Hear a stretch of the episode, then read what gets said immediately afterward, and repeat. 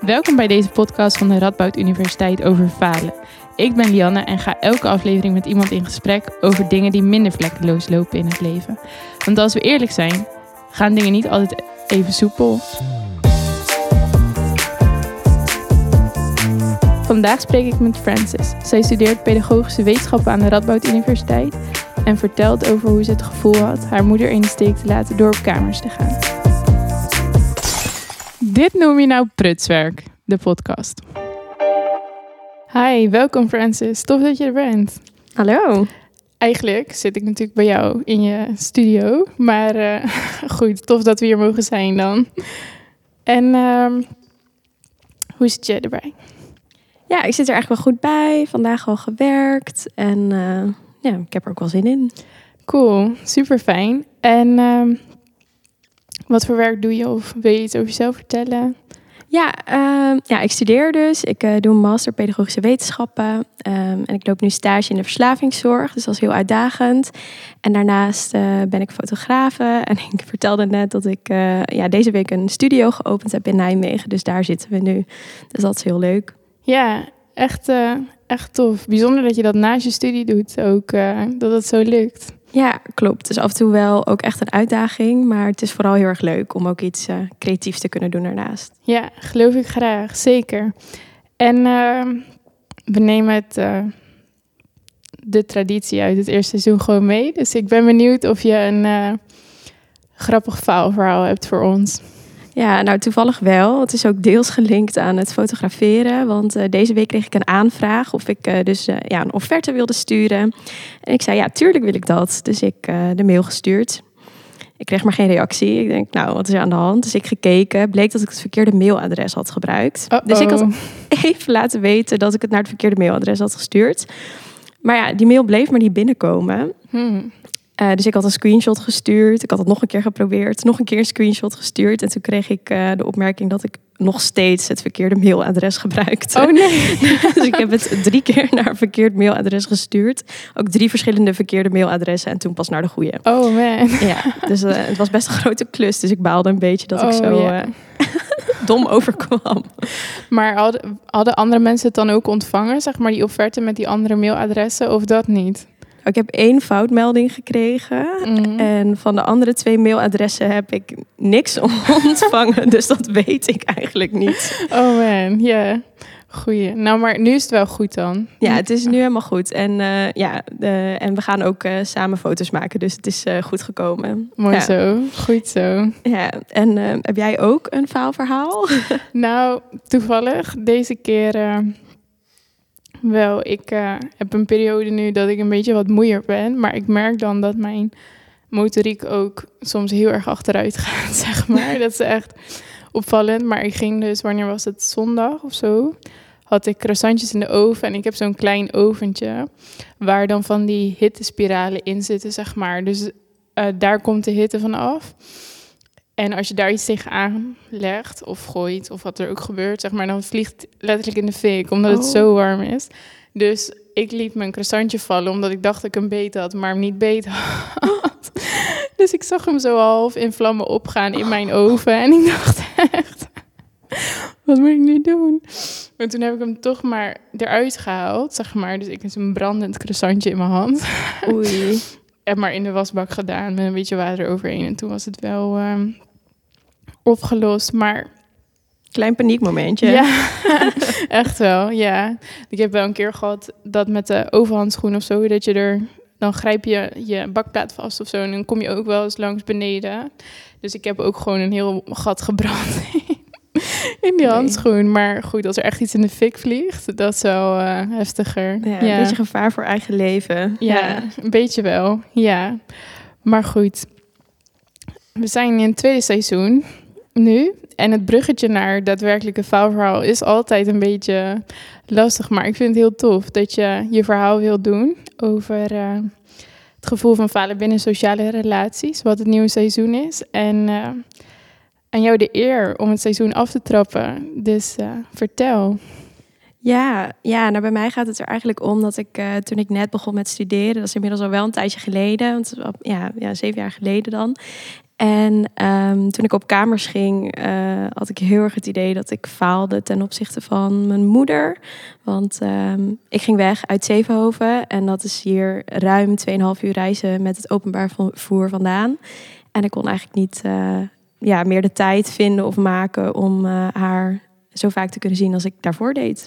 Zo, ja, 2,5 uur. Dat is ook echt wel een ding, ja, om te reizen. Mm, had je uh, dat gelijk door, zeg maar, toen je hier op kamers kwam? Of kwam dat later? Mm, ja, ik merkte al wel dat in het begin ging ik heel vaak nog juist wel naar huis. Dus dan ging ik in het weekend uh, één of twee dagen naar huis. Uh, maar ik merkte langzaam dat ook, hè, je gaat studeren, dus het wordt wat drukker. Ik kreeg hier in Nijmegen steeds meer, dus ik ging hier werken. Uh, je krijgt vrienden, je woont op kamers. Dat het toen minder ging lukken. En toen begon ik het wat meer te beseffen. Ja, ja. En wat voelde je op zo'n moment? Mm, ja, voor de weekenden voelde ik wel eens heel duidelijk dat ik dacht: oh, uh, ik moet eigenlijk wel naar huis, maar ik heb helemaal geen tijd. Of uh, ik heb eigenlijk helemaal geen zin. Uh, ook dat het reizen zelf gewoon veel energie vraagt. Maar dat ik ook wel een soort verplichting voelde. Dus ook gewoon dat ik dacht: ja, mijn moeder wil me ook zien en ik wil haar ook wel zien. Dus um, ja, probeer maar uh, het toch in je weekend te passen. Ja, ja, precies. Dus je had wel echt zoiets van, oh, het is super belangrijk. Eigenlijk is alles belangrijk. En hoe gaan we dat combineren of zo? Ja, klopt. Ja. En um,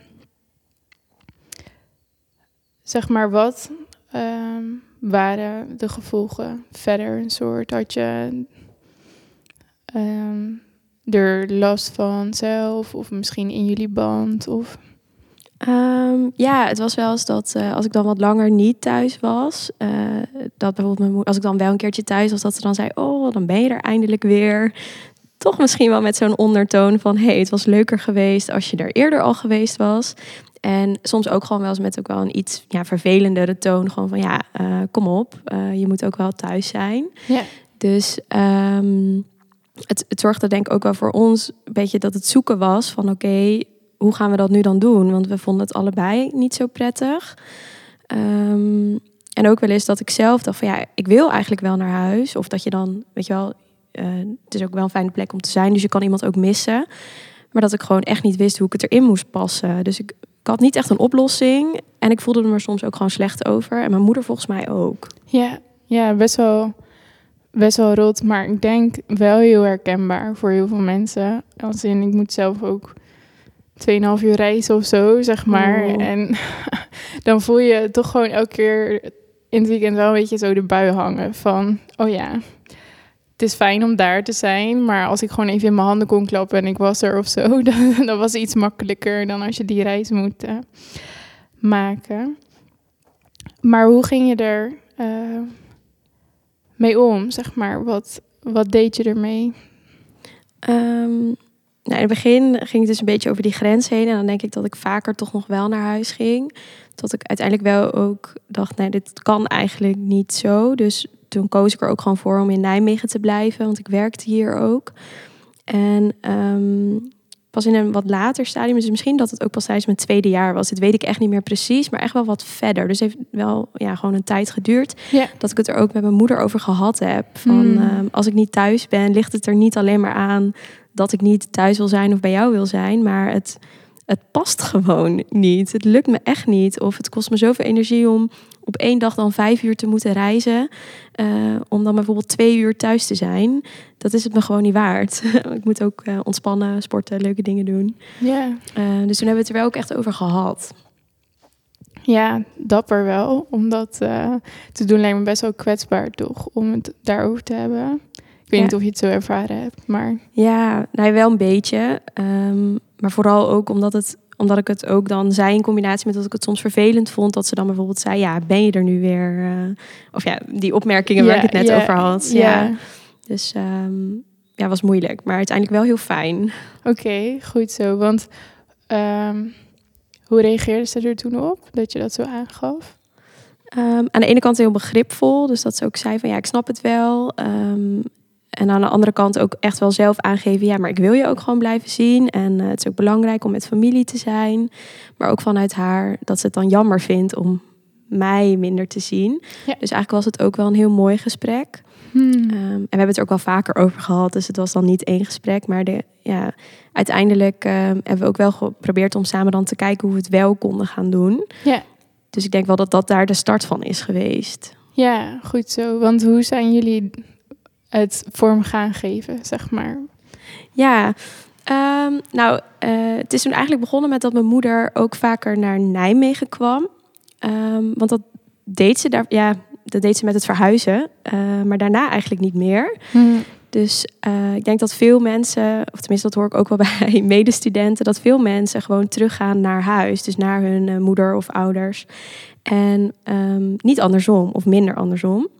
Dus toen is het begonnen dat zij ook af en toe naar mij kwam. Ah, Dus kijk. als ik bijvoorbeeld wel op zaterdagavond tijd had, dat ze dan hierheen kwam om bijvoorbeeld hier samen uit eten te gaan of om iets anders leuks te doen. Of dat we ook wel eens eh, in het midden afspraken. hey, dat zijn echt goede dingen. Ja, Ja. zeker. Wat, eh, wat goed eigenlijk dat jullie daar zo op uit zijn gekomen. Ja, Ja, en ook echt wel leuk eigenlijk, denk ik, juist om je moeder eh, in Nijmegen te hebben ook, zeg maar. Als jouw leven zo hier afspeelt, om dan gewoon de dingen te delen en zo, zeg maar. ja, klopt. Ja, ook gewoon dat ze de omgeving kan zien, kan zien ook hoe ik woonde of bijvoorbeeld huisgenoten ontmoeten. Ja, ja, Ja. mooi. Heel tof. En hoe voelt dat nu, zeg maar?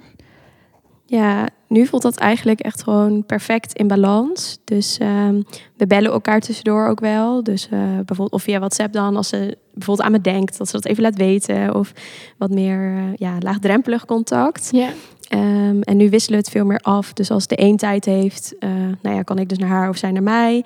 dat het iets meer afgestemd is. Ja.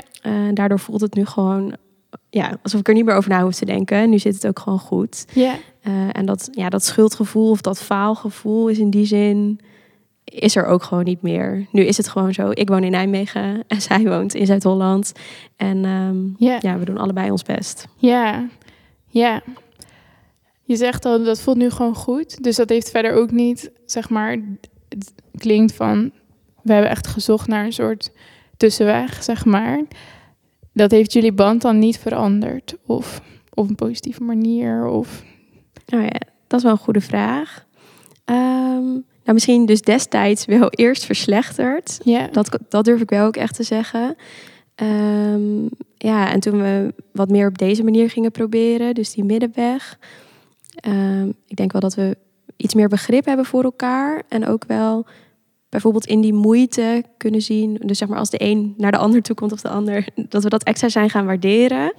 ja, Dus ehm, ja, dat is dan denk ik wel verbeterd. ja, dat is wel mooi. En Ja. ook hoopvol, denk ik, voor mensen die er nu echt nog een struggle mee hebben, zeg maar. Dat het eh, Ja. niet alleen maar frustratie hoeft op te leveren of zo, zeg nee, maar. klopt. Ja. Ja. En ehm, als je terugkijkt, zeg maar, dat je ehm, dus nu dit zo hebt ontdekt samen met je mama en dat dat ehm, goed werkt, had je dan dingen in, de, in het proces daar naartoe, zeg maar, had je dan dingen anders willen doen? Oeh, ja, zeker. Ik had het eh, veel eerder willen aangeven. Hmm. En ook misschien veel eerder boven tafel willen krijgen. Ehm, ja, dat het allemaal niet expres was. Dus dat de intentie gewoon wel goed was. Maar dat het ook gewoon wennen is als je gaat studeren. Want je weet van tevoren echt niet wat er op je afkomt. Nee. En dat had ik best wel eh, wat eerder al zo open tegen haar willen kunnen zeggen.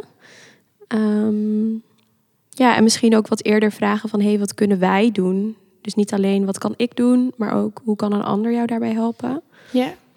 Ehm, ja, en ook denk ik wel de les van ja, je moet je tijd inplannen. je Ja. kan niet op twee plekken tegelijk zijn. Dat lukt Nee. ook gewoon niet. Nee, dat is ook echt waar. Ja. Ja, Het zijn ook mooie inzichten. En eh, als er nu studenten zijn die volgend jaar bijvoorbeeld op de unie komen of op kamers gaan, of eh, studenten die deze struggle herkennen, zeg maar, ik zit ook in mijn master en nog steeds is het gewoon lastig soms om eh, aan de andere kant van het land te wonen. Wat, eh, wat zou je dan mee willen geven? Wat zou je zeggen? ja, wat zou ik willen zeggen? Ehm, ja, probeer voor jezelf die balans te gaan ontdekken. Dus eh, als je het belangrijk vindt om af en toe naar huis te gaan, maak daar dan ook tijd voor. Ehm, en ja, en, maar maak er ook tijd voor om gewoon uh, op kamers te kunnen zijn en om daar je ding te kunnen doen. En uh, als het niet lukt, of als je merkt dat het niet lukt, maak het dan gewoon bespreekbaar. Want misschien is er wel iets anders mogelijk dan je in je hoofd denkt. Um, en kan je samen ook gewoon tot een mooie oplossing komen. Ja, ja, precies. Dat je daarin ook niet te veel aannames doet of zo, zeg maar. Van, tenminste, dat vond ik altijd een ding om te vragen of mijn ouders naar mij toe kwamen. Van, ja, dan moeten zij 2,5 uur reizen. Ja, kan ik dat wel maken of zo, maar ja. toch, ja. Ja, dat is ook wel echt een goede. Ja, want ik denk dat, ja, of tenminste, ik dacht dat ook echt van, oh, dat kan ik echt niet vragen. Want je hoort eigenlijk van iedereen om je heen dat zij teruggaan naar huis of naar hun ouders. Terwijl je toch iets minder hoort dat ouders hier even vaak langskomen als de kinderen bij hun. Nee, absoluut. Dat is amper een ding volgens mij. ja. Nee. Dus um, in die zin vind ik dit wel een heel goed tegengeluid. ja, dat is. Uh, um, ja, vind ik interessant gewoon om uh, te laten horen ook aan de luisteraars. Dus um, dank je wel daarvoor. Ja. En um, succes met je fotostudio. Heel cool. Dankjewel. Tof dat je hebt geluisterd naar deze aflevering van Prutswerk. Ik daag je uit om je te laten inspireren en ook jouw faalverhaal te delen met de mensen om je heen. De volgende keer ga ik in gesprek met iemand die het samenwonen met een huisgenootje soms best ingewikkeld vond. Tot dan!